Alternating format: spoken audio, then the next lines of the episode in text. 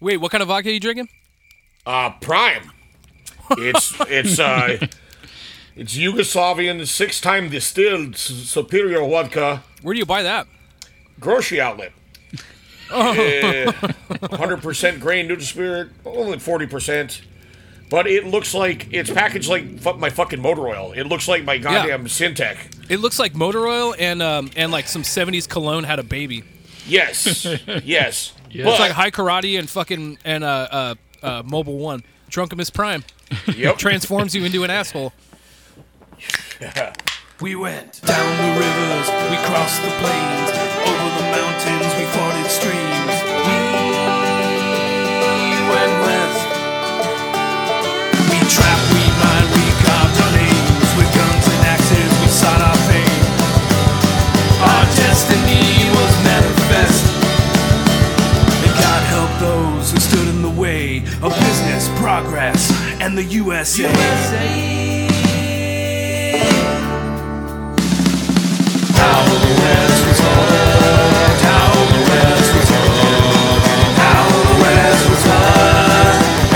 West was fucked, fucked, fucked. Hello, everybody. Uh, welcome back to How the West Was Fucked. Uh, We're The uh, West. was. Oh no, we kinda- we we, kinda did it accidentally right. did it. Fucked. But either way, uh, this week, like 90, 90 or so quarantine. So I, I don't know. It's been May as well be a thousand. It doesn't fucking matter. Yeah, I mean, I, yeah. There is no sky. It started Uh, out with time having no meaning, and now it has less. So, Yes, very much so. Like I said, I was just eating. I ate like oh about a good pound a pound of California rolls I made in one sitting. That's not what you need to do, but so I'm sure I'll be paying for that here shortly. You're gonna you know, shit gotta- an entire California roll in like you just got to spend your and time somehow, and some of that time can be on the toilet, I guess, like an extended period. Um, hope so, you got a uh, hope you got a switch. Yeah, no, I, I, I'm I'm one of the few that does not. I see all you little assholes talking about your Animal Crossing and all that shit, but That game is a drug. well, that's what I hear. Yeah, But I've been actually pretty busy, like drawing stuff and sharpening my pile of knives, doing that stuff. I know you're not bullshitting that. I Yeah, saw yeah. That, I saw that knife your neighbor gave you. It's Yeah, it's awesome. pretty badass. Like uh, historical, uh, you know, World War II, uh, E.G. Uh, E.G. Waterman, which is a lesser known company. It was like the poor man's Ka-Bar. Like if you didn't get issued a Ka-Bar, you would spend your four bucks while you were still in New York before you shipped out and get one of these little pig stickers. What Um, did, the, what did uh, the guy say when he gave it to you? Uh, uh, just you know, you can have it if you use it, as long as you use it. As long as I use it. I don't know if he wants me to go stab Germans with it or something, but like, uh, Or maybe I'll- politicians, maybe. I'll do it in Turkey or something. But uh, the selling point of these, they were four bucks from the catalog, and then uh, the on the little ad, it says uh, shatterproof. That's the biggest complaint about these. That's why the reason why they're shatterproof is they weren't tempered like a Ka-Bar, so they kind of bend. Oh, So yeah, so uh, like, yeah, sure you can't shatter it, but you know you might try to poke through something and it goes whoop and like curls over on you. like like this one had a slight bend in the in the tip of the blade, and I was oh shit, I'm gonna have to grind that down or something. Nope, I ended just ended up just taking my uh uh what's called vice and just squishing it flat. It's fine. Oh yeah. Didn't break enough. Hey, there you so, go. but that was yeah, that was kind of a neat find from the neighbor. But anyway, we're not going to be talking much about weapons today. We are going to be talking about art. Ah, Just art. art as a weapon.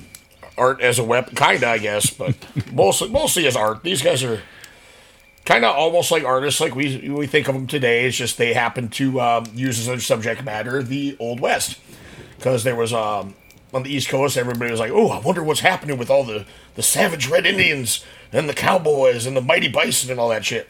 So we're gonna talk about some of the assholes that uh, went out and uh, painted them for better or for worse. Uh, so Tony, uh, I don't know. I don't know what should we ask him. Will like how should we phrase this?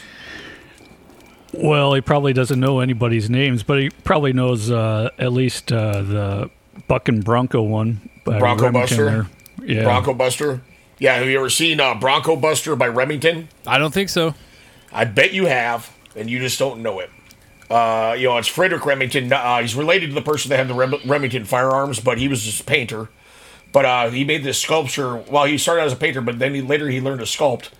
And he his very first sculpture is this horse rearing up on its hind legs with a guy like whipping the shit out of it with one foot out of the stirrup. It's very dramatic. You know, this is his first fucking sculpture, mind you. And uh, I mean, there's copies of it. You know, they've cast it in bronze and all this shit. Uh, there are copies of it everywhere. There's one in the Oval Office, or at least there was till Trump got in there. He probably put it in the closet and I don't know, hung up a Velvet Elvis or something in its place. um, but uh, uh, one of them was given to uh, Theodore Roosevelt by the Rough Riders after um, after uh, uh, you know the whole Spanish American War. There's tons of copies of it got spread around. It's it's still available today in in copies.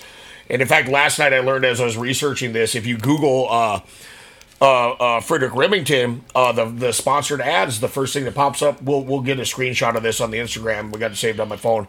Uh, it the first thing that pops up is a fifty thousand dollars silver copy of this Bronco Busters uh, sculpture. And sadly, the very next thing is just some weird little like alien looking proto art guy riding a giant cock. and, and, and it's, It's only like it's like two hundred dollars or something. But uh, I'm That just saying is that so reasonable. yeah, but uh, yeah, so that's the first thing that pops up. So it's probably his most famous work, and Remington probably is the most famous of the guys we're going to be talking about today. But he's later on the project, so I think, if I'm not mistaken, uh, Will, you're going to start with Catlin. Or you gonna Yeah, well, that Reed that sculpture or would be in the background of the like the cowboy catheter commercial. That's that's how ubiquitous it is. Yes. Really? Yep. Oh yeah, it's it's everywhere. It once you know where to look for it, you probably don't see it as much around in Washington. I think in North Dakota, everyone has one for like a doorstop, or like uses a potato masher, or like Or has one welded on the hood, hood of their truck. Yep, pretty much. So it's it's everywhere. But are, are But- we just are we to start with Catlin, or are you to start with somebody like Peale? Let's start with George Catlin because he was Okay. one of the firstest. Uh, Well- he was born in uh, July 26, 1796, and died in December 23rd, 1872. So, way to ruin Christmas, Grandpa. Yeah, fucking. Whoa, whoa, whoa! Grinch. He's born in 1796. Yep. So, And he was doing his paintings in the 1830s mostly. Wait, when did he die? You said. Uh, 1872. Wow, he had a pretty Yeah. fucking long life for that era. he sure Mm-hmm. did. He was born in uh, Wilkes-Barre, Pennsylvania. Kind of spent his youth roaming around the woods and listened to his mom tell him stories of being captured by Indians as a young girl. So that's did- exciting. I didn't find that. did she actually get captured? Or she just making shit up. Probably making shit up. It's uh, say- it's she's making she's making erotic fan fiction. Yeah, yeah, yeah. Like uh, the straight up uh, bodice ripper. Yeah. Only, only Fabio is kind of like you know, it's like I don't know, uh, like uh, Wes Studi or something on the cover. Yeah, yeah. You know, like, and then I was then I was surrounded by a bunch of Daniel Day Lewis's. Yeah, it yeah, was the hottest thing I've ever been involved in. Zon, Don't tell Zon, your dad. Mc- Zon Mom, shut the f- Mom, shut the fuck up! I don't want to hear about your goddamn dick stories. Fifty Shades of Indian. now paint me a picture, son.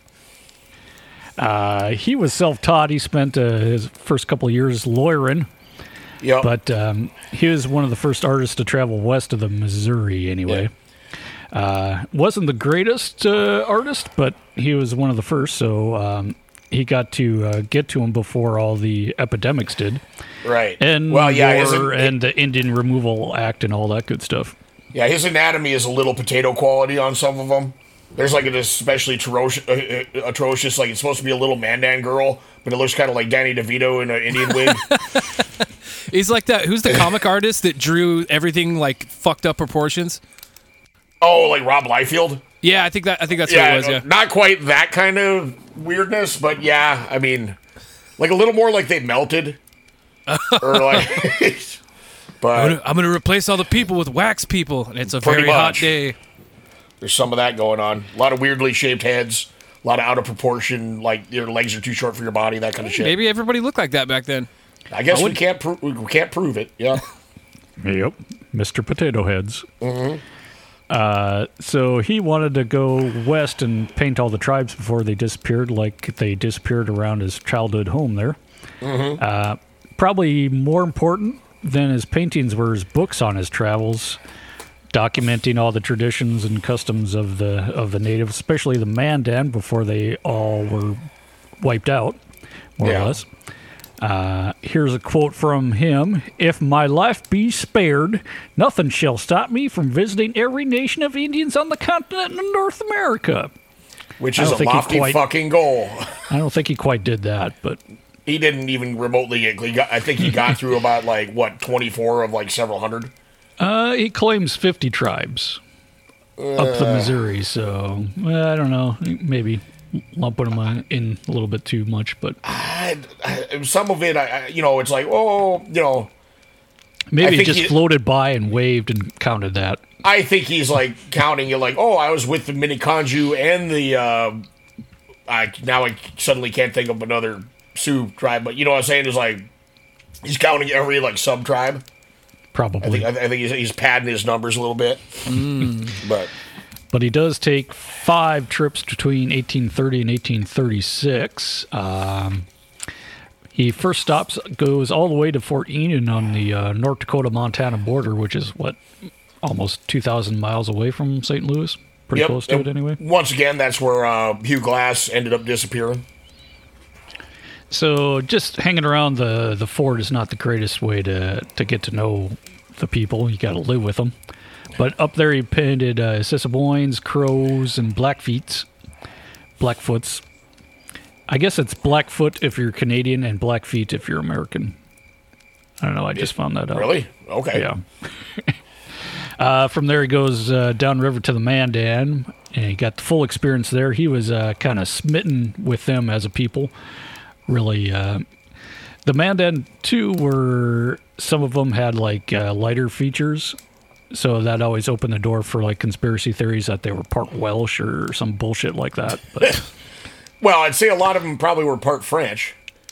We can, Mm-hmm. can definitely uh, there's some uh, some actual documentation on that, but yeah, Well, that th- that's the other thing too. You know, uh, French they were in there like in the 1600s almost. right, You know, yeah, they've been along.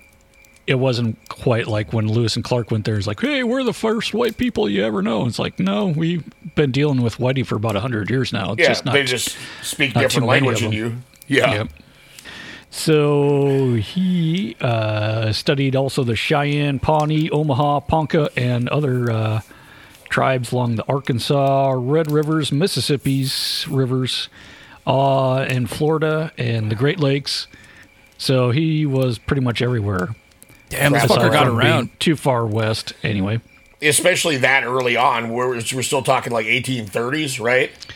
Yeah, that's time before like steamboats, really. Or Well, that's- just just when steamboats started. I was gonna say because one of his kind of contemporaries, he, the guy he was friends with this dude's brother, is the guy uh, Rem, Rembrandt Peale. It was one of his friends back back in the world, you know, and he kind of was one of the people that helped get him into art. And uh, before Catlin, there was this kid Peale. I'm only going to talk about it briefly because I just want to talk about their awesome boat. Uh, but uh, uh, Rem, uh, Rembrandt Peale's brother is Titian Ramsay Peale. He was a naturalist, and he would just paint like he was like the first person to paint like mule deer, and one of the first white people to paint buffalo.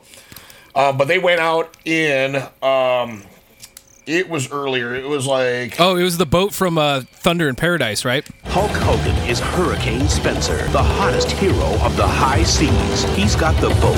Thunder will lock into anyone who fires a weapon at you. Thunder will lock into anyone who even points a weapon at you. He's got the guts. He's got the girls. And he's about to lose what he loves the most. But when a beautiful woman makes him an offer he can't refuse, Let me get this straight. You're willing to pay me to marry you? If you don't get the money, you lose your boat. If I don't get married, I lose my hotel. this confirmed bachelor is forced to say, I do. Thunder in Paradise. You lose him, I lose him. Well, as close as you can get in the 1820s, because it was it was a goddamn stern wheel, like a paddle wheeler steamboat.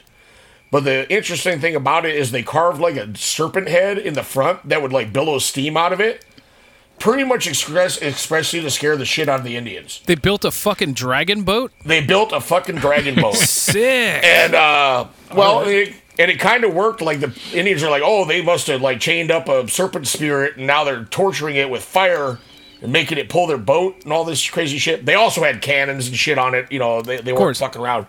But they basically um, they ended up going up like the wrong river and getting lost, and then they got all discouraged, went back. to like uh, Missouri and end up going to Louisiana and then dispersing. So they didn't go out for too long. But this Peale guy was one of the first to make it out there, and he did uh, over 200 paintings from sketches he had. So that was kind of what broke the seal. And part of the reason that Catlin decided he wanted to go and do this in Wow, the first so place. Rembrandt got him into painting. That's weird. Well, not the same Rembrandt, but I, I had to I had to double check. I'm like, wait a minute, time period. Uh, Yeah. no, you know, I was like, oh no, that's the kid's first name. Speaking but of I just dope- thought I just Oh. thought it was interesting. They basically had like a Ninja Turtle bad guy boat. Yeah, I was just I was just gonna say, do you, do you guys ever learn anything about? uh There's like an ancient Korean uh warship that's called like the Turtle, I think, or something like that. Yeah. And it, it like is straight up looks like a giant turtle and it's got fucking guns all over it and Yep. yeah, it was like a like the you know like World War II gunboat of its time. They actually uh, in Age of Empires 2, you can if you play the Koreans, that's one of the types of boat you can get is the turtle boats. Fucking awesome. Anyway, I like turtles. Yeah, I like turtles. Uh, so he gets back east uh, in 1838, uh, assembles his paintings. He takes them on the road, kind of to show them off and try to help sell them. Always, he's always trying to sell them to the government, uh, but no takers there. It's like we don't Um, want pictures of Indians. We just want dead Indians. That's all. Yep, no, no nostalgia quite yet for the good old days. Yeah. Um, so he didn't quite get enough money. At, at first, it was a hit, but then it kind of waned pretty quickly. So he goes to Europe to get more people to buy in there. Wasn't really much of a hit there, too. Um, he finally had to sell his personal collection of paintings in 1852 because of debt, which was uh, 607 paintings, which I think is enough. yeah, Uh, industrials Joseph Harrison got the paintings and stored them in a warehouse to keep them fresh, though. So he Oh, later donates them to the Smithsonian after, actually, the widow does in 1879 when they're both dead. well, I am seeing, Harrison. well, I am seeing in, in, in my thing. There's I got a I got a picture in my Time Life book of like a sketch that Catlin did of his own art exhibition at the Louvre. So he did get to exhibit at the Louvre, and what it's showing is like the all the walls just covered in fucking paintings, and then they had set up a teepee. So it's like this sh- kind of sh- not real great sketch, but it's like a sketch of all these like hoity-toity French dudes in top hats and shit, like going into a teepee, just surrounded by like little paintings and shit. there's a fun uh a fun thought exercise. Nice little Yeah. idea. And, Wait, oh, uh, I, I get another- it. He wait, they they hung all his art up. He had an art showing, and then he went in and sketched it. Yeah, as all of people his- are like okay, checking it got out. Gotcha. It's kind of, you know, it's kind of like you take pictures of your own art exhibit with your phone, except for he just stood there and Right, right, sketched right. it. Uh, my favorite painting of his, uh, we probably would do one just on his time with the Mandan too, because Yeah. pretty interesting stuff. But the the initiation uh, thing with uh, hanging the people off the rafters Oh yeah, it's like the by little strings, yeah. What? Yeah. So Oh, it's yeah. pretty pretty uh, fetish porny, or uh, you know torture porn. Yeah, he, he doc- he's the first white guy to really document this in great detail. Wait, is So it like the let's- the hooks in their skin and they're hanging them from the ceiling kind of thing? Yeah, yeah. We'll, Oh. we'll run. We'll, we'll run through the steps here. Will I think uh, you can give us an overview? Um, well, from uh, what I remember, they just kind of take some sinew from the buffalo and just kind of run them through the arms and the back and the legs, and they're kind of uh, weighted down by buffalo skulls. Yep. Well, then a couple guys also are hung from the center of the Earth Lodge through their ch- uh, chest muscles. Mm-hmm. Yeah. And then it has to come off on its own. You can't rip it off, and nobody can help you. Yeah. So if it doesn't rip off on its own, you just kind of have to walk around with a buffalo skull dragging behind you for, until you like die or get better, one or the other. until it happens. well, the thing is, you know, and since that's the case, these guys would be dancing around in an Earth Lodge, which you know, it, well, I think a lot of times in Earth Lodge, they might have done it outdoors sometimes, but the Earth, Oh, they, like the- they would, uh, ha- you know, uh, the other young guys would just like run them around until they passed out again after they came down. Yeah, yeah. Well, that's that's the thing too. Is it, as like say you like finally dislodged all your buffalo skulls out of your torn and bleeding flesh, and you were crawling towards the door of the Earth Lodge to go get some air, go take a breather. There was usually going to be one or two old dudes sitting by the uh, by the door that would uh, just take a hatchet and lop off a couple of your fingers for you too on your way Oh out. yeah, that's right. I Yeah. forgot about that. What? they would just have a couple of old dudes. I think we've talked about this before, where you'd be crawling out of the Earth Lodge, And there's a couple of the older dudes in the tribe. He's like, "Hey, good job, you know, way to dance all those buffalo skulls out of your skin." And then they'd hack off a couple of your fingers, maybe one, maybe two, Why? maybe accidentally, because you know that's what you had to do to be a man. What? Yep. So yeah, fuck the yakuza, man. This, this shit's where it's at. Yep. Yeah, plus No, the- that's all you needed to shoot a bow anyway on Yeah. at least on one of the hands. Well, I just like how there's no prescribed which fingers. It's just kind of like I'm just picturing like you're like crawling around, kind of in the dark, kind of dazed, and they're just kind of like taking wild swats at your hands with an axe. You know, it's like Damn. that's great. That's what happens when you don't have TV. Kind of, kind of reminds me of the the club that uh, I'm looking for the name of the movie right now. I can't remember what it's called, but this movie that Dee Snider did in like the '90s, where he was like he ra- basically ran a, uh, uh, uh, uh, it was like a like a club where they would play industrial music and metal and shit, and uh, he had like tons of piercings and stuff, and there's a back room where they would like hang people from hooks in their skin from the ceiling, and it's like an S and M club or something. Oh, yeah. God, me, Sounds me like and fun. Alfie, me and Alfie saw this movie. It was fucking weird, really dark. But basically, I think it's this might be. It's called Strangeland. I think. In this small town, Check this guy out. on this quiet street, Now we can talk to him one on one. an unspeakable evil is stalking the net. What kind of name is Captain Howdy? Pain is a uniquely personal experience. My badge represents the law.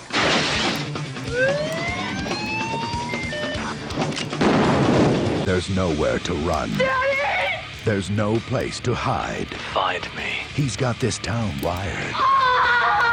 Gotta love this technology. Robert Englund, Somebody's gotta take that boy out. Dee Snider, So much flesh, so little time. Wanna play ball, Scarecrow? Strangeland. Oh, that sounds familiar. It's to freak out all the normies about like putting hooks in your skin and shit, man. But it was also the whole movie was like mostly laden with like, what's gonna happen to our kids when this internet thing starts getting really popular? You know, this AOL stuff is gonna kill our children. oh, so it's exactly like now. Yeah, yeah, pretty much. Yeah. But it was just funnier because you have to listen to a dial tone. Uh, Yeah, your, yeah. your computer fucking call a call another Oh, computer. give me about Johnny an hour and this, and this one pornographic picture will load. Give me about an hour. You know. yeah. You'd be better off walking around in the woods and finding porn laying in a fucking pile of trash on your own. The fucking way I And a always tree found it as a kid. That's the way I always found it too. Harvest it from the land. Damn right, like the old days. yep. Just gotta find a, a Playboy bush. What's in a tree fort? Or yeah, Playboy books and cigars.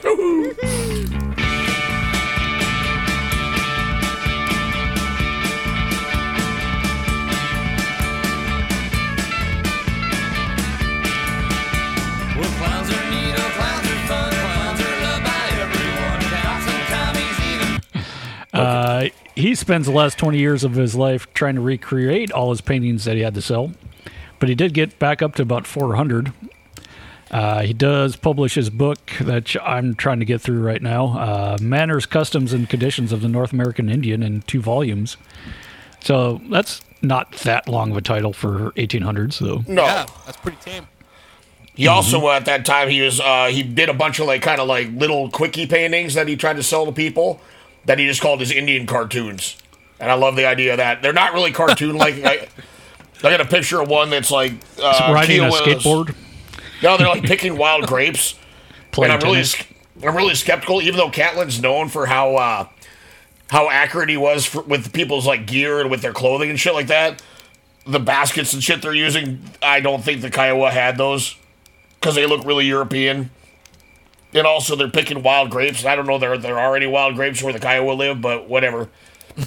You go, Catlin. Hey man, it's a cartoon. It just came out of my mind, dude. Yeah. Uh, like uh, Bo was saying, some of his stories were questioned. Uh, mostly his claim to be the first honky to visit certain places, which is hard to prove one way or the other. Uh, but he gets credit for uh, going to the pipestone quarries there in Minnesota. Oh, yeah. And what With- do you with- think the pipestone quarries are for? Making pipes out of stone. Making pipes. Yeah. Okay, that's what I thought. Yeah, I was gonna say But- I know I know What kind of pipes? What kind do you think? What, yep. what kind are most uh, fucking uh, uh, you know associated with Native Americans? tobacco bongs. Ah, water bongs. Tobacco No. use only. They're just big, long ones made out of uh, red kind of clay type of thing. Colloquially known as peace pipes. And what's that ra- red clay called, Will? Uh, it is called Catlinite after George Catlin. George Catlin. Wow. Yeah. But yeah, they were kind of the uh, stuff to go to for pipe building back in the Well, day. Well, yeah, because have you ever worked with any of that shit? Nope. I mean, it's it's a rock, but you can like carve it with a fucking knife. It's actually pretty easy to carve. It's kind of a nice brick red color. Yeah, you can smooth it out. It really makes really nice shit. You know I mean, Is it, al- uh, is it almost like carving pottery or something? well, kind of. It's just, um, I mean, it basically is pottery. It's it's like a, a rock that's clay based, but it's a rock. But it's just kind of soft and kind of smooth, and I, I don't know. They made they made some pretty awesome shit with it. Uh, uh, you have time, look up some Catlinite, uh, some uh, Catlinite peace pipe bowls. There's some pretty wicked ones. Usually like shaped like an eagle or a wolf head or buffalo or all that kind of stuff. That's badass. Well, that remember- cat, that Catlinite shit was a big trading commodity too with the people of Minnesota. They traded all the way out to here. Like uh, you know they you know so it was a, it was the shit. It was like the um the carbon fiber, I guess if it's there. Light and strong, durable, easy Yep. to work with. I'd want one that's like a like a, a, a like a dragon with like a crystal ball in its hand, riding a motorcycle. Uh, it's called truckerite. They, they make that out Have to buy them at AMPMs and yeah. Fuck yeah. Uh, Crystal he also- wizard. later in life, he also writes a book called "Shut Your Mouth." What? It was a serious essay on how the ills of society were caused by slack-jawed yokels.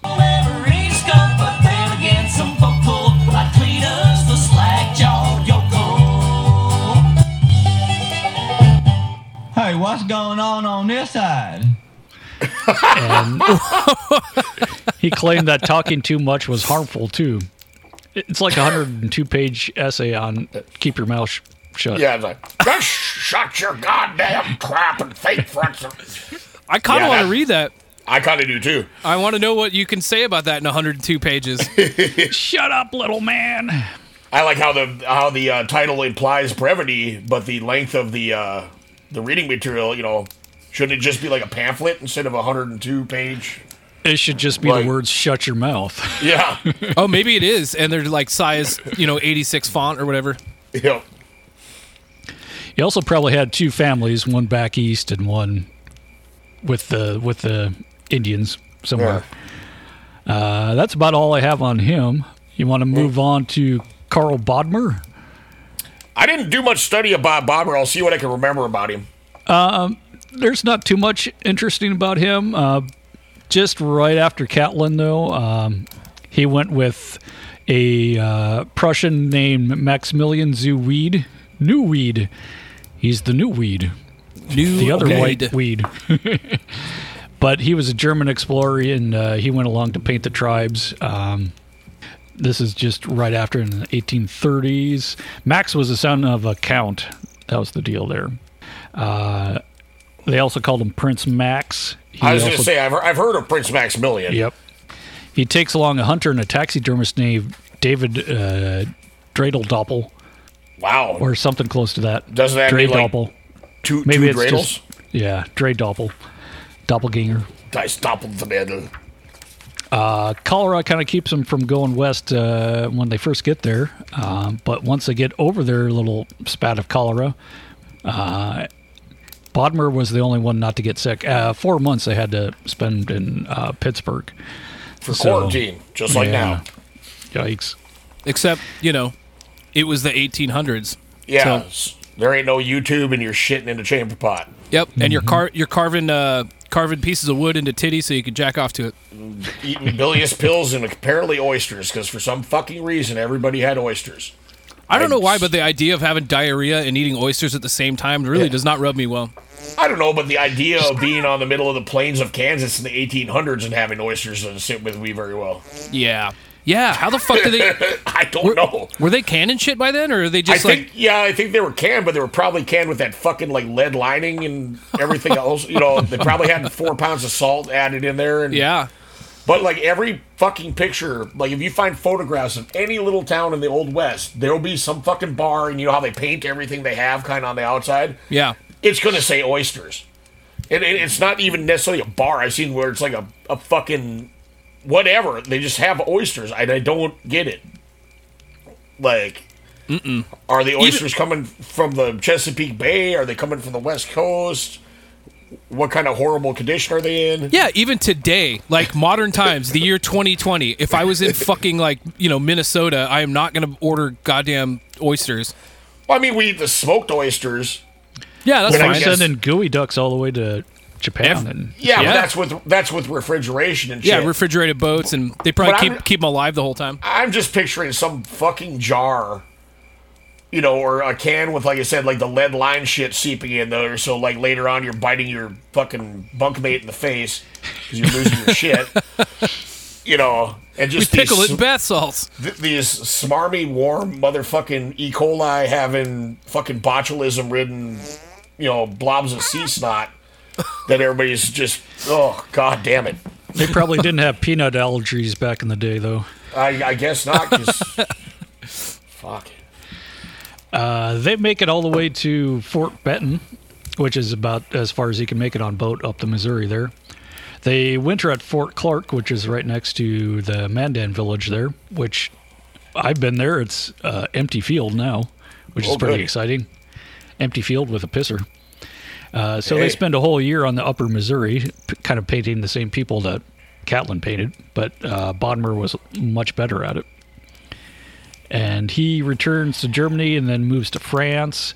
Uh, you should look up some of his prints, though. Uh, they're kind of like monochrome, but they're Oh yeah, not I, I, I quite know what his work either. looks like. Yeah, I I know what his work looks like, and I remember he's really good. I just don't remember much about him himself. Yeah, uh, they're called aquatints. Uh, We are the aqua tints, make the homies say home, and the women want to wince. I guess. and he moves to France and he sets up uh, at. He starts a scene there called the Barbizon School. Shut Oh, the fuck meant- up. I- I- Yep. Shut I the thought- fuck up. Is that for real? Yep. What? He started Barbizon, the modeling college? You can. Well, it's an art art movement, but it was the Barbizon of the 1800s, I guess. Barbizon. Learn about an exciting career in modeling. Call now for your free Barbizon booklet and start on a new, more fabulous you today. Barbizon. You can get the look, poise, and confidence of a Barbizon model. So what are you waiting for? Pick up the phone, call for the free booklet, and soar to new heights. Call now. I, oh, I, uh, what, I don't know what the fuck you're even talking about, Tony. So in the 90s, they used to have these really f- stupid, fucking cheesy commercials, and it was aimed towards teenagers that wanted to become uh, uh, models. And so they, they would have these commercials run while you're watching fucking uh, uh, Growing pains. Growing Pains. Yeah. Yeah. they'd come on during Growing Pains or like Saved by the Bell and shit. Yeah, we didn't have that. Uh, you know, like I said, I never had cable growing up because we was out in the fucking sticks. But uh, you know, we had the like, oh, if you can draw this turtle or draw this pirate, you can Oh, be yeah. an artist. And see, Okay. that one was started by George Catlin. Oh, really? No, Uh, that's all I have about uh, Bodmer, more or less. Okay. Uh, if you want to go see his work, Omaha has the largest collection. So let's saddle up and go to Omaha. when in Omaha, you know, I'm always chomping at the bit to get out to Omaha. Stick around for more How the West Was Fucked. Do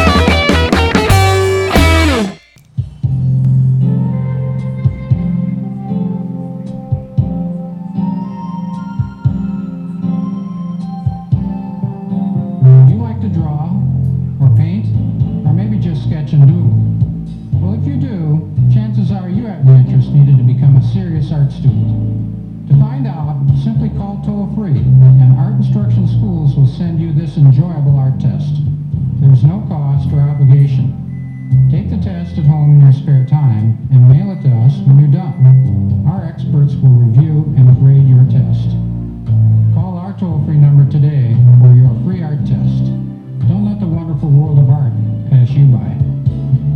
To get your free art test without cost or obligation, call this toll-free number. Don't delay. Call this toll-free number now.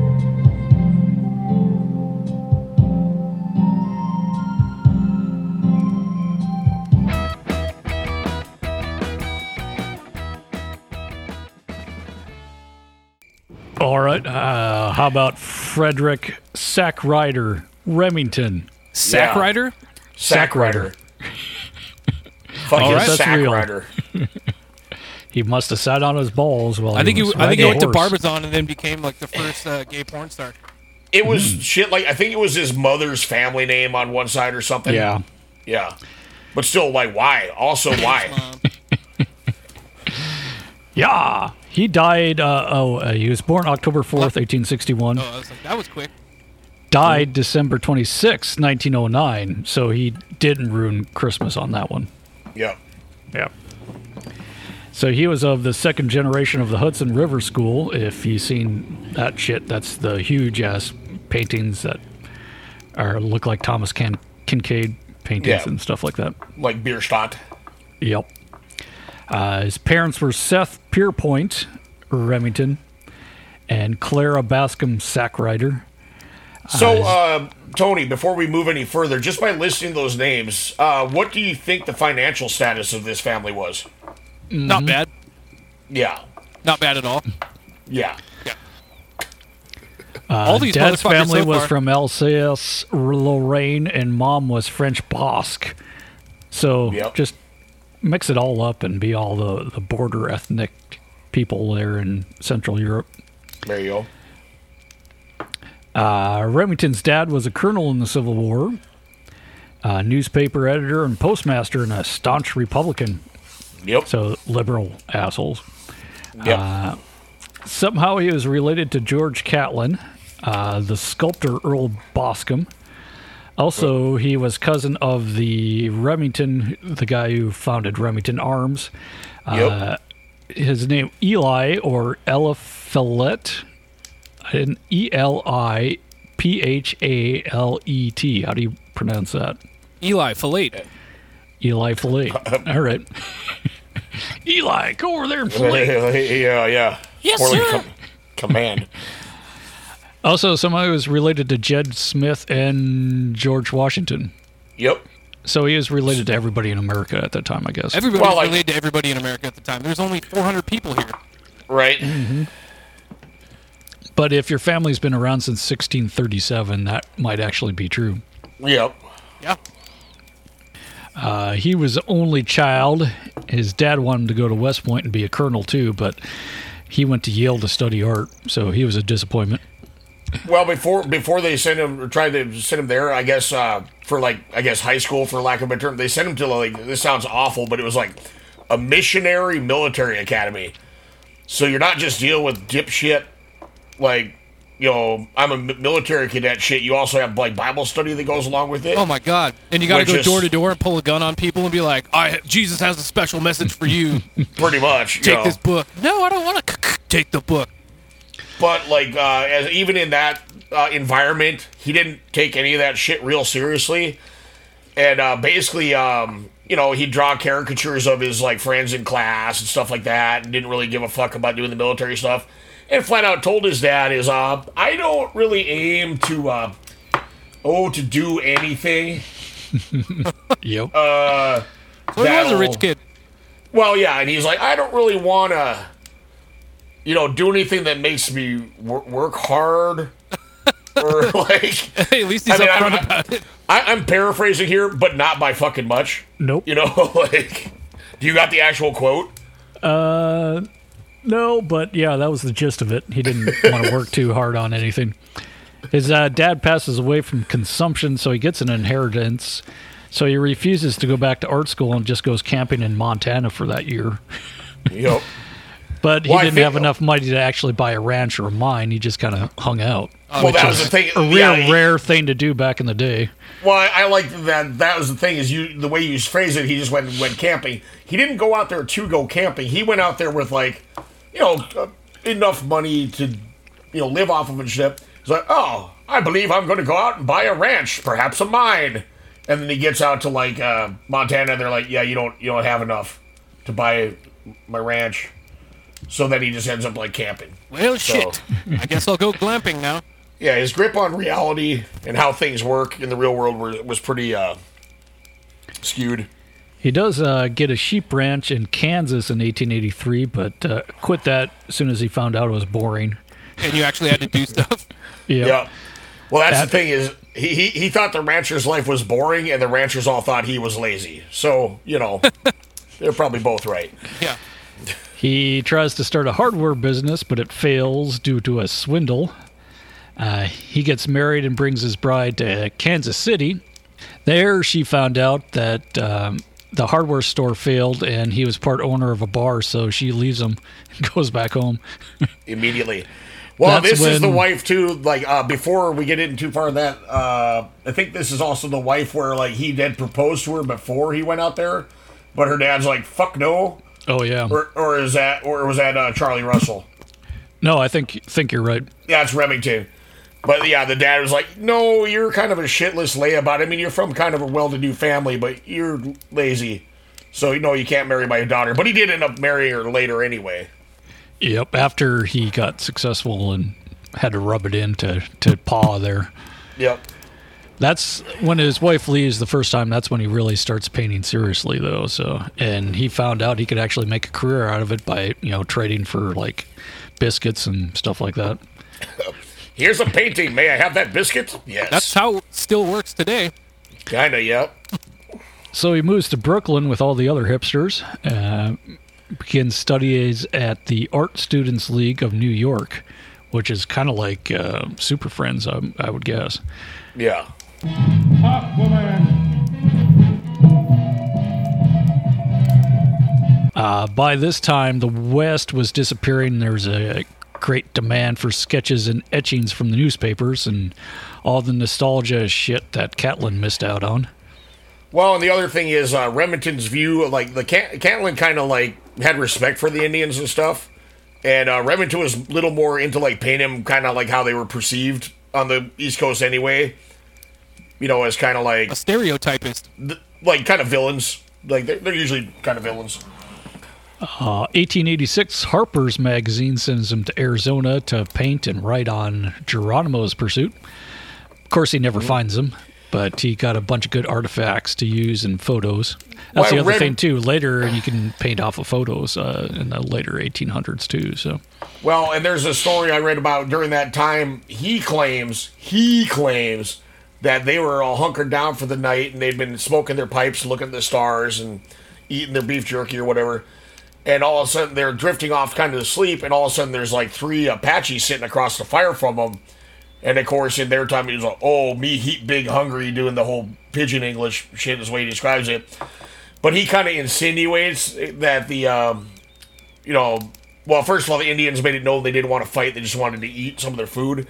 And then he kind of insinuates that after he left, he's like, "Yeah," and I think it was actually Geronimo himself sitting across the fire from us. sure. It's like, yeah.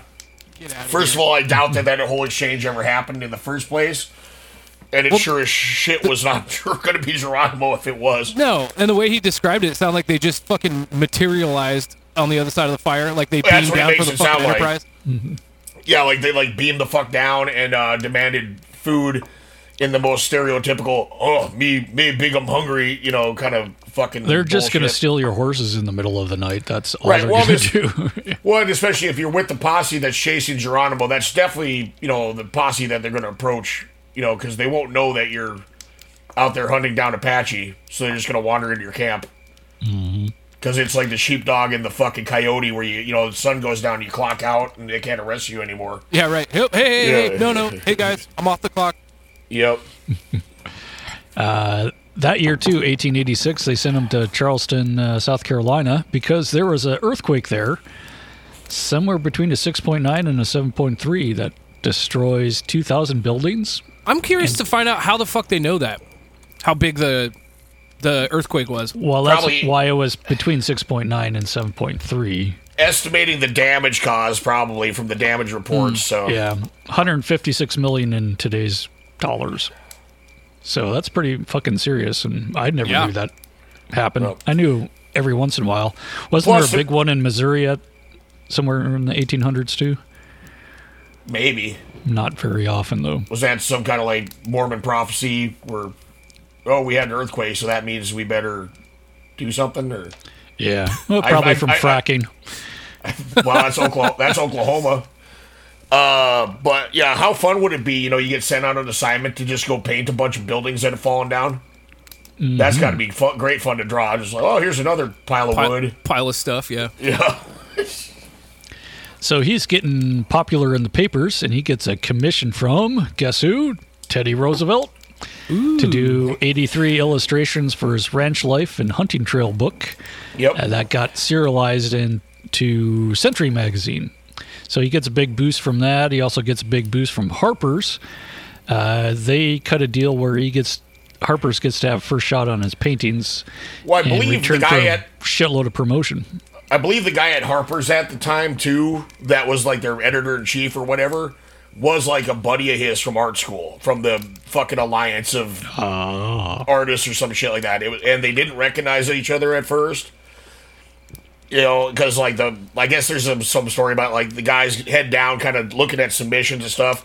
And he s- said there was like a hulking form in the room, and suddenly some pictures of horses were thrust in his hand. He's like, "Oh, I'll buy 'em." And then he realized it's Remington, but he recognized mostly because he was fat, because he was. Uh, about this time, he adopts a cowboy style of speaking too. Once he gets famous, I don't know why, but that's fucking awesome. Yep. So now he's famous, getting fat from all the banquets and Oh, he, he was pretty fat before that too. When he was on the Yale football team and shit like that, he wasn't Oh. exactly a fucking yeah. yeah.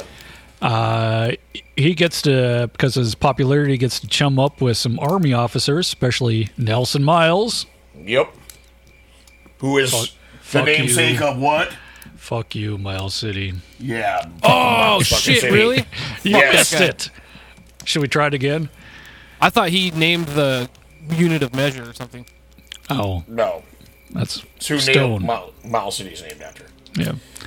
Losing your losing your edge, son. Yeah. So I'm going. I'm going he brain goes dead for to- being cooped up with a fucking toddler every single day. No. So he's kind of a soldier artist journalist now. He goes to Wounded Knee right after the battle, quote unquote battle. Yep, and describes it like it as if it was like a battle. Like, oh, the valiant, you know, like I said, he was he was definitely the man for the time. If he wanted to shit all over the Indians and make uh, soldiers look cool, he was your dude. Yep. He painted a lot of a lot of action in his shit. Yep. Uh, 1890, he does a self portrait on a horse, but he paints himself tough and thin. Of course. Yep. Uh, 1895 Kinda was like, when he started kinda like sculpting. Trump's uh, Trump's uh, Twitter uh, avatar. it's from yeah. like ten goddamn years ago. Yeah. 1895 is when he makes the Bronco Buster. Mm-hmm. Not too bad when uh, Tiffany's is making copies of it and over and over and over. And it's your Um, first goddamn sculpture. So his favorite paintings were military subjects. So he wanted another war so he could go out and paint. Jesus Christ, Uh, man! fucking war profiteering of art. Oh Yep. yeah, well, w- What well the wait, fuck? wait for it. So he gets his chance in 1898 with the Spanish American War and uh, hands one of those uh, Bronco Busters after the fact to Teddy Roosevelt after San Juan Yeah. Hill. Well, technically, he didn't give it to him. The Rough Riders themselves gifted it to him. But the thing is, yeah, the, the Spanish American War, he's out there with fucking Hearst himself. Like, uh, uh, what you call, uh, which, uh, William Randolph, I believe. I always get all Yeah. the Hearsts mixed up. It's not George, it's, Will, yeah, William Randolph. William I think Randolph. it's Patty. Yeah.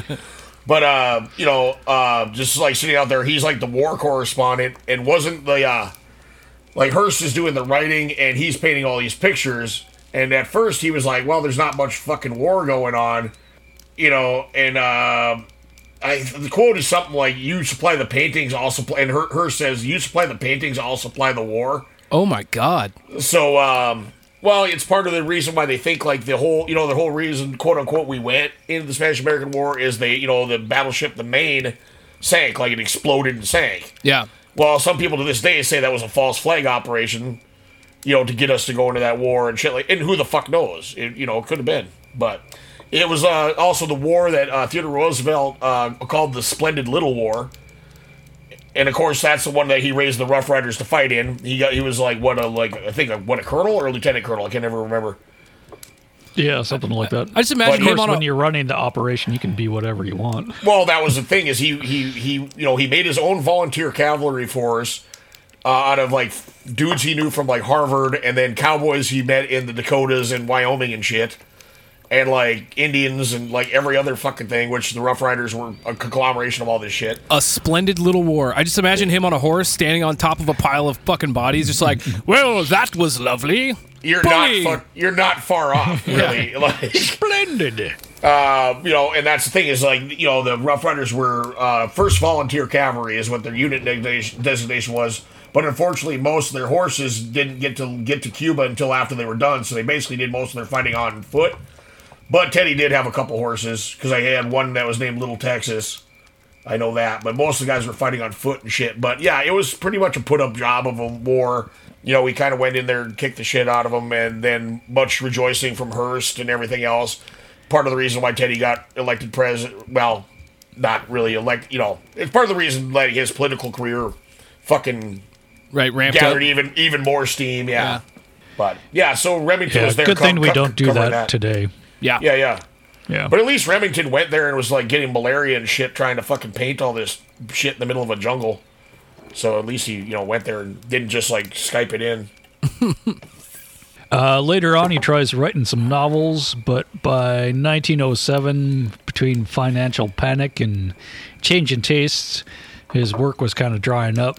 Well, Uh, his one- novels were apparently were shit too. like some uh, L. Ron Hubbard level type of shit. Kind. Of, Well, he wrote one that it was one that was supposed to be from the perspective of like a, of a Cheyenne warrior whose name was like eats fire or breathes fire or some crazy shit. And it was you know it's written like like a guy that he has a tacit understanding of the Indians, but he doesn't really understand. You know, it's kind of like the James Fenimore Cooper you know version of like the, how they view the Indians in like Last of the Mohicans and shit. It's a little more like that. So you know, people could smell kind of the inauthenticity, I think, on some of it. And it was kind of like trashy, you know, but whatever. Uh, one night, he gets sick of his paintings and burns a whole bunch of them in his yard, but they'd be worth millions today. Oh, man. Which is always fun. Uh, he has an emergency appendectomy on December 26. Didn't ruin Christmas, 1909. And he dies of peritonitis. Uh, Okay, what was the surgery he had? Appendectomy. What does that do? It removes your appendix. Oh, okay, gotcha. At the Appomattox Courthouse. Uh, his surgery was complicated by his 300 pounds of girth. So you're getting Kind of to hard, ta- to, hard to Taft find levels. that. Yep. They got to carve away like fucking six inches of blubber to get into your appendix, and yeah, Nurse, hand me that auger. Yeah, yeah. Uh, his house is declared a national landmark in 1965. So that's cool. Yep. That's all I have for that dude. Well, the biggest thing I like about Remington, Remington is, uh, uh, full disclosure, one of my favorite painters from the Old West, mostly because of the dynamic way he paints everything. He's not about scenery and shit. In fact, most of his scenery is kind of like blotches and shit. But that motherfucker, and he he, he said if he had uh, if he could pick the epitaph on his tombstone for himself, he would have said Remington. He knew the horse. And that he did. He knew how to draw fucking horses, and he was a, one of the first artists to realize that at some point during a horse's gallop, because up until that time, there was another guy that found it out about the same time. Horses were always depicted with at least one of their feet touching the ground while they're running. And Remington would draw them sometimes with all four feet off the ground and all these crazy poses. Sometimes he'd kind of exaggerate life poses, but um, they were just way more dynamic and they looked way more real. And that was from observation. It wasn't until they started comparing like frame by frame film of horses running that they realized he was right. Whoa. They actually people would actually kind of make fun of him for like, oh yeah, you're you're fucking crazy flying horses, you fucking weirdo. Yeah, but as it turns out, he was actually right, and it does lend a lot of dynamicism to to the pieces. You know, he's a like you know a lot of uh, about the man's personal life. He's a little iffy, but uh, yeah, one hell of a one hell of a painter and an interesting cat. My favorite is the Indian with the uh, lever action in his mouth riding the horse. Is that It's Remington? le- it's not a lever action. It's a, it's uh it's a fucking uh, it's a muzzle loader. I did a repaint. I did a repaint of that. It's literally called the Buffalo Hunter. It's a guy has a mustache. You don't believe he's an Indian. But yeah, Oh. he, he's riding at full gallop, and he's supposed to be spitting a musket ball into his musket. It kind of looks like he's blowing his musket like a horn anyway. Oh. And, and, anybody that's ever ridden a horse knows that you would break out every tooth in your fucking head Yeah. if you try if you try to do that in the way that he showed it. It's a really cool painting. Um, like I said, I did a copy of it. In fact, I probably have a copy of that laying around here. I'm not going to run off and grab it this time, but it's it. We'll we'll post it up on the thing. But yeah, but yeah, that's a pretty good one. Pretty good one. My favorite is uh uh just uh Stampede. You know where it's the thunder and lightning and just the guy Oh, yeah. riding Hellband for leather with a bunch of longhorns. That's pretty metal. Um, but then uh, we'll move on to one of his contemporaries and my all-time favorite Old West artist. I think. you- Russell. Yes, we're going to go to Russell. Now Nah, let's do Bierstadt first because he's anticlimactic compared to Russell. Yeah, well, it's uh, those paintings that are uh, 20 feet by 20 feet. If you see Right. those in the, in the art museums. Well, like Tony, if you go down to the Seattle Art Museum, we do have one there. Mm-hmm. Um, Albert Bierstadt. It's uh, I think it's uh, the Puget Sound Storm on the Puget Sound. Did he? And Did he fu- do? He did mostly uh, uh, uh, like scenery. Yes, landscapes and things like I that. think I think I've seen seen some of his stuff actually when I was like I don't know I was in like se- eighth grade I think and we went on a we drove across the states to Virginia. We stopped Maybe. at somewhere and there was like this fucking like just the sheer size of the paintings are Yeah. just awe inspiring. Well, right here in Seattle, like I said, at, at Seattle Art Museum, they have a fucking massive one, and it's you know Puget Sound, and it's it's one of those things. Bierstadt, he's a landscape painter, but he didn't paint the exact landscape he saw, but he didn't make shit up. He might add stuff he saw somewhere else into a different scene. Right, just to make But- it kind of cool looking. Right. And he got a lot of heat for, oh, you should paint it exactly like it was because we're boring and blah, blah, blah. And we have no fucking imagination and blah, blah, blah. But uh, no, it's some excellent shit. Um, yeah, um, he has far less uh, characters. If he does have characters in his in his pictures, a lot of times they're really small and they're just kind of in the landscape. In fact, he got a lot of heat for like you know he'd paint like you know Yosemite and shit, and then people would bitch because he actually put Indians in there. It's like, why would you add those? They're ruining the landscape. You know, that Oh, kind wow. of things. Yeah. Wow. Yeah. They're ruining the landscape. Yeah. No shit. But anyway, go ahead, Will. Oh, you basically covered it. Uh, I just have one quote from the critics, critics saying, uh, "Vast machinery of advertisement and puffery." So he'd like to kind of, uh, you know, there's a little huckster in him too. Not quite um, uh, Thomas Kinkade, but you know, pretty close. Well, he seemed to have a kind of a decent sense of humor. He's not like you know, like where uh, Remington kind of fancied himself like a tough ass and shit, and to some extent maybe Russell did too. Catlin doesn't really come off like that, but you know, there's pictures of Bierstadt where he actually did like a trick photography where there's a picture of him pouring himself a beer. He took like a double exposure. It seems like he was a little more kind of playful. I think a lot of his, uh, you know, he was born in Germany, but he moved to the states when he was one. But throughout through his education, he went back to I think like Solingen, Germany, and studied at this uh, place that was kind of a freewheeling. Like, oh, you don't really have to do. You know, it's kind of like free range art. Oh, if you can find an apprenticeship with a cool artist, go ahead and do that, bro.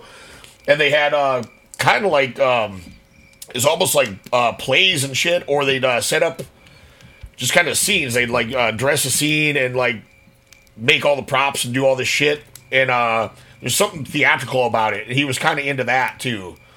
So he, you- to me, he just seems like more of kind of a jolly dude than uh, these other guys we were talking about. When, when you said he moved to the states when he was one, it just makes it sound like it was his idea. Like you know, he just Yeah. he just appeared Just as, threw a as bagel a bag baby. over his shoulder. And he's like, Yeah. I've had it with this town. I'm out of here. Well, I'm he's, stowed away. he, he is German, so, so Oh yes, Mutter and Vater. I will be boarding the tramp steamer. I shall arrive in New York Harbor and uh, send word when I have arrived. Usually it's when you're like 11 when you move out on your own in the old yeah, west. but- become like a fucking blacksmith or something. Uh, I'll see it. being that popular back in Europe, though, that kind of fueled a lot of immigration to the West too. It's like, hey, look how awesome it is. It's like, well, not quite, but it can look Yeah. that way on a certain time of day.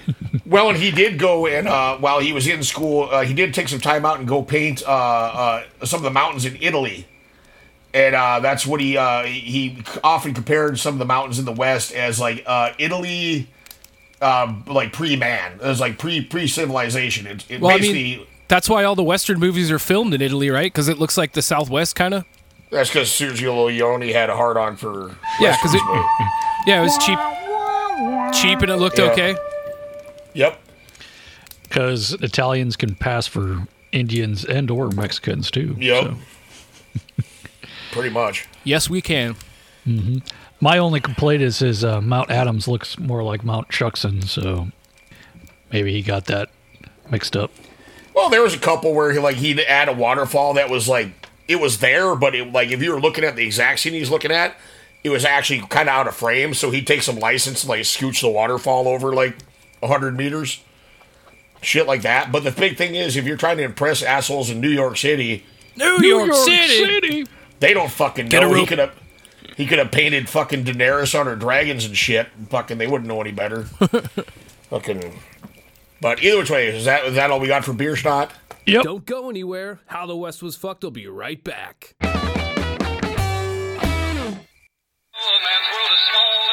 smaller every day, but there are certain things you still do. Still say what you think, you still pay for the drinks, and Beech-Nut's the tobacco you chew. Weird ideas taking hold, kids won't do what they're told. Who knows what this whole world's coming to? But you keep your face to the wind, you don't quit on a friend, and Beech-Nut's the tobacco you chew. Seems like a man's world just isn't the same anymore, but some things you can still trust, like beech nut chewing tobacco. Beech nut just keeps on getting better. Beech nut's a lot moister these days, with more taste, less stems. Today's beech nut, fresher, longer lasting flavor. You ought to try it.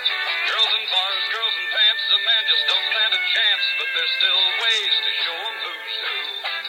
Treat your dogs with respect, you keep your traps oiled and checked, and Beech-Nut's the tobacco you chew. The zero hour continues after this.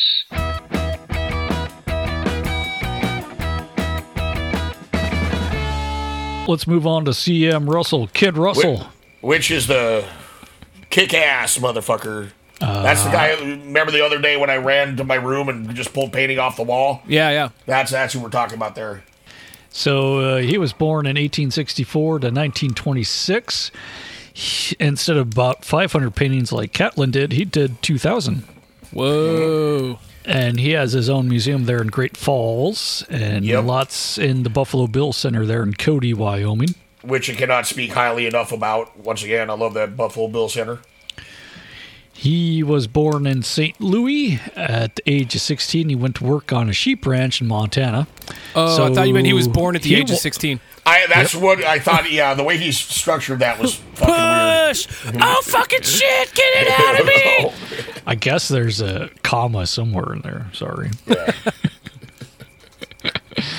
uh, so yeah, he moves to Montana for good after that, working as a cowboy and painting too uh, on the Judith there. Uh, the ranch Yeah. owner asked how the ranch was doing after a terrible winter of that 1886-87 that froze all the cows standing up. Ooh. The ranch foreman just sends back a little postcard, uh, or postcard size painting that Russell did with a sk- uh, skinny steer surrounded by wolves. Yeah, it's excellent. It's called Waiting for a Chinook. It's an excellent. Like they did two. He did two versions of it. He did, there's you can get copies of that little sketch that got handed the ranch version, and then he did a full on painting of it, and it's like a, a fucking um, you know, like the Sarah McLachlan like dying dog commercials. Oh, God, yeah. It, it's like that with a cow, only in a blizzard surrounded by wolves. Whoa. It- it- it's metal as fuck. Uh, but yeah, So from that, he kind of gets famous around Helena, and he begins to get work as an artiste. And, Also, we uh, must note that while he was, you know, an enthusiastic cowboy, he wasn't necessarily the best cowboy. He was not like the best horseman, or you know, but he was But- enthusiastic. At least he was not like the rest of these guys, more or less. Yeah, Uh, 1888, he spends some time with the blood tribe of the Blackfeet. He if learned all about spend time the with any. Blackfeet, you should spend time with the Bloods because if you know, Yeah, if- much if better than Blo- the Crips. Yeah, yeah, as if shit. the, well, as if the Blackfeet aren't fucking scary enough. You know, like you don't want to hang out with like. You know, you got to find. If, I'm sure if they had somebody called like the Skin Eaters or some shit, he would have done that instead. But you know, Damn. Uh, so he goes, lives a year there, but when he comes back to the Judith, uh, he finds that it's all full of honkies. So he works a little while longer, then settles near Great Falls at the town of Cascade, which also happened to be the town of Mary Fields, Stagecoach Mary. Oh, okay. Which we'll do one on sometime soon. Yep. So that's kind of south of Great Falls. Uh, in the neighborhood, too, is the town of Lincoln, which is the Unabomber's hidey hole. Oh, great. Yeah. Just had to throw that in. Uh, so he wasn't a self promoter, but his wife was. I think you were talking about that before. If you want to. Well, talk here's the about big thing with his wife. Uh, she was what? I think when he met her, she was 14. No, I think 16. Oh, okay. And, and he was in his 30s when they met, and then about a year later they got married. So. Yeesh. But I think they met like didn't they meet at like her parents' house or something like? That I I can't, don't I can't remember. Well, I We'll know just she make had, something up. She had a rough ass life. They met at a Dairy Queen. I, I know her mom like uh her first like her, it's one of those where I'm sure it's not her given first name, but you know it was like Texas Annie some fucking thing or the other. So everything I'd read about her mom just kept on referring to her as Texas. It's like, wow, what kind of bad bitch you got to be that you you know, or notorious for some reason, you know. Well, she she was in the Green Berets in the Vietnam War.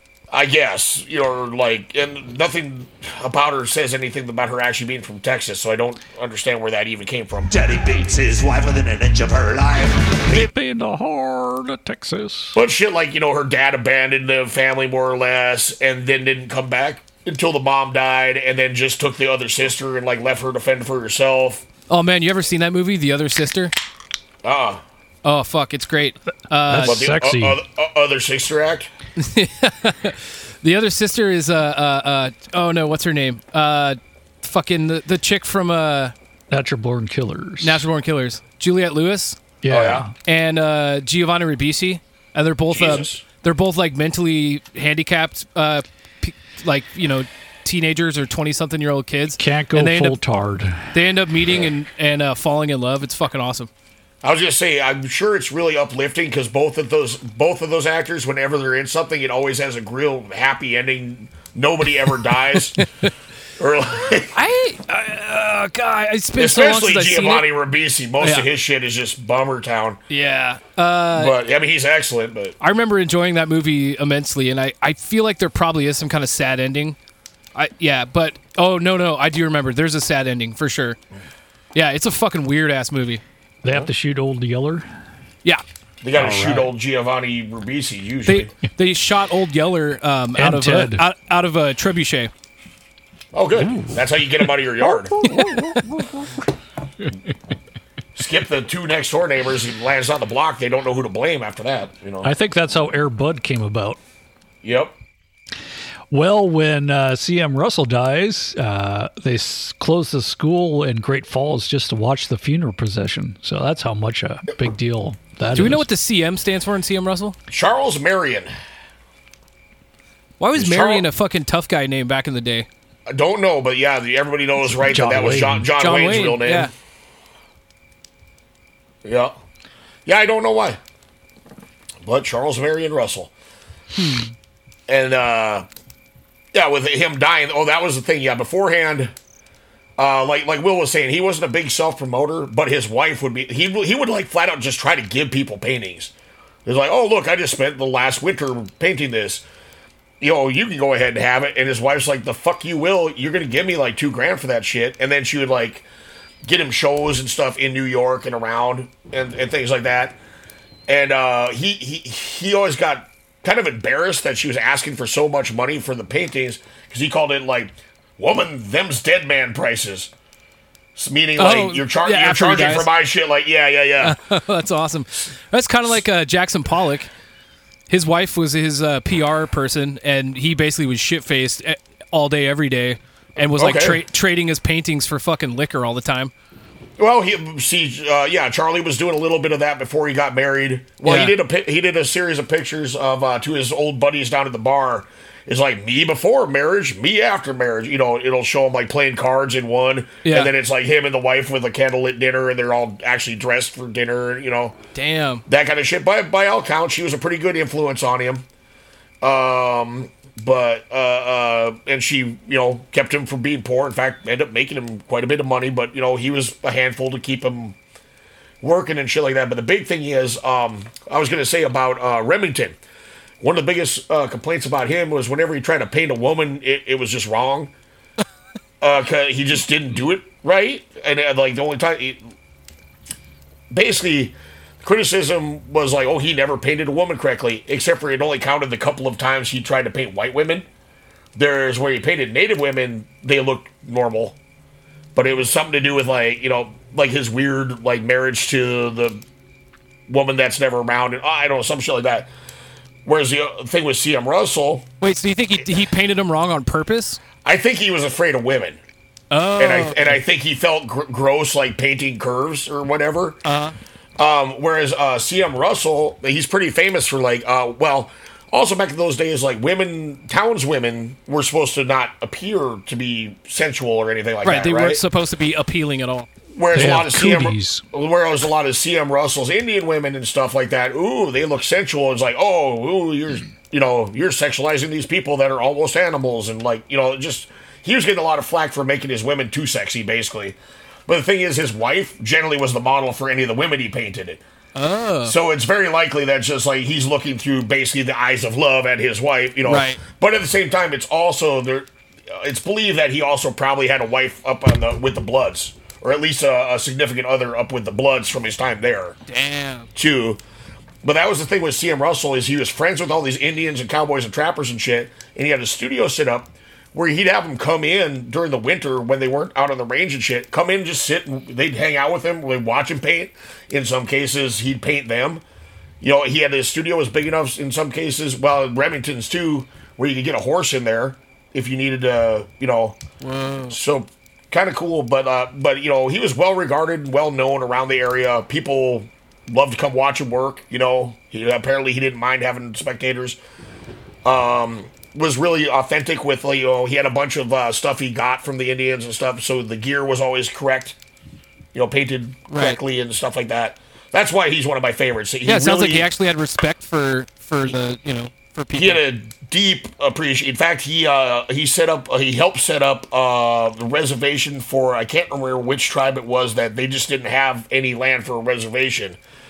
Uh, that he ended up uh, helping them set up. I I'll, I'll Was it the Gross uh, Ventures there? it wasn't Gros Ventre. I want to say it was something like the, the boys, something boys. It's like No. up by Fort Benton, maybe Yeah, it's it's yeah Stony Boy or something like that. something like that. Yeah. But um no, he seems like a really good guy, and the big thing is he really appreciated. Like a lot of times, if you when he painted shit like the Little Bighorn, you're seeing it from the Indians' point of view. You cannot even really see Custer. You can kind of see like some cavalry horses milling around, some smoke, but you're seeing it from the outside of the circle with the Indians coming in. He really identified with the native viewpoint on a lot of the stuff. That's rad, man. Um, so it's pretty cool. Now, granted, then there's also like scenes of her, what we'd call horrific animal cruelty, like like grizzly bear getting roped, and there's ones with wolves getting roped, and fucking oh, not quite as bad as the Nakona boot posters, but Oh, you know, yeah. a bunch of cougars getting roped by 40 cowboys. Still fucking badass, man. shit like that. So but cool. he, you know. But yeah, he's he's hands down probably if if you want to get a good look at some awesome Western art and a lot of it I guarantee you've seen in multiple movies, publications, shit like that. Man, he's he's the one. Um, like I said, so many different paintings, uh, such respect for his subject matter. Just really doesn't get much better than that. Hell yeah. Did uh, C.M. Russell ever paint a, a hail of gunfire?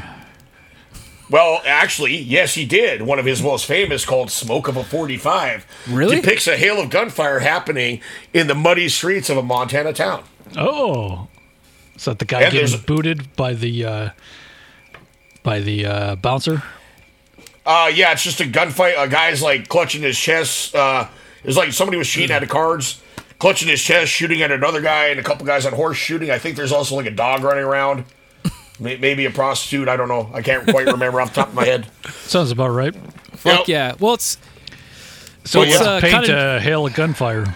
But I just want to say I think it's kind of nice that there's no serial killers in this one, and uh, it was kind of like uplifting and nice for the most part. We, we, that's what we kind of went for. We, we thought we'd uh, give you a little bit of a sugar pill. I appreciate before, it. Before we get back into just fucking burning the burning stench of human flesh and you know that kind of shit. But But yeah, I think uh, we could go out and see him Russell happy hail of gunfire. there we go. It's it's like cap guns or water pistols. Yeah. Hooray! Yeah. All right. We'll see you all next time. Peace.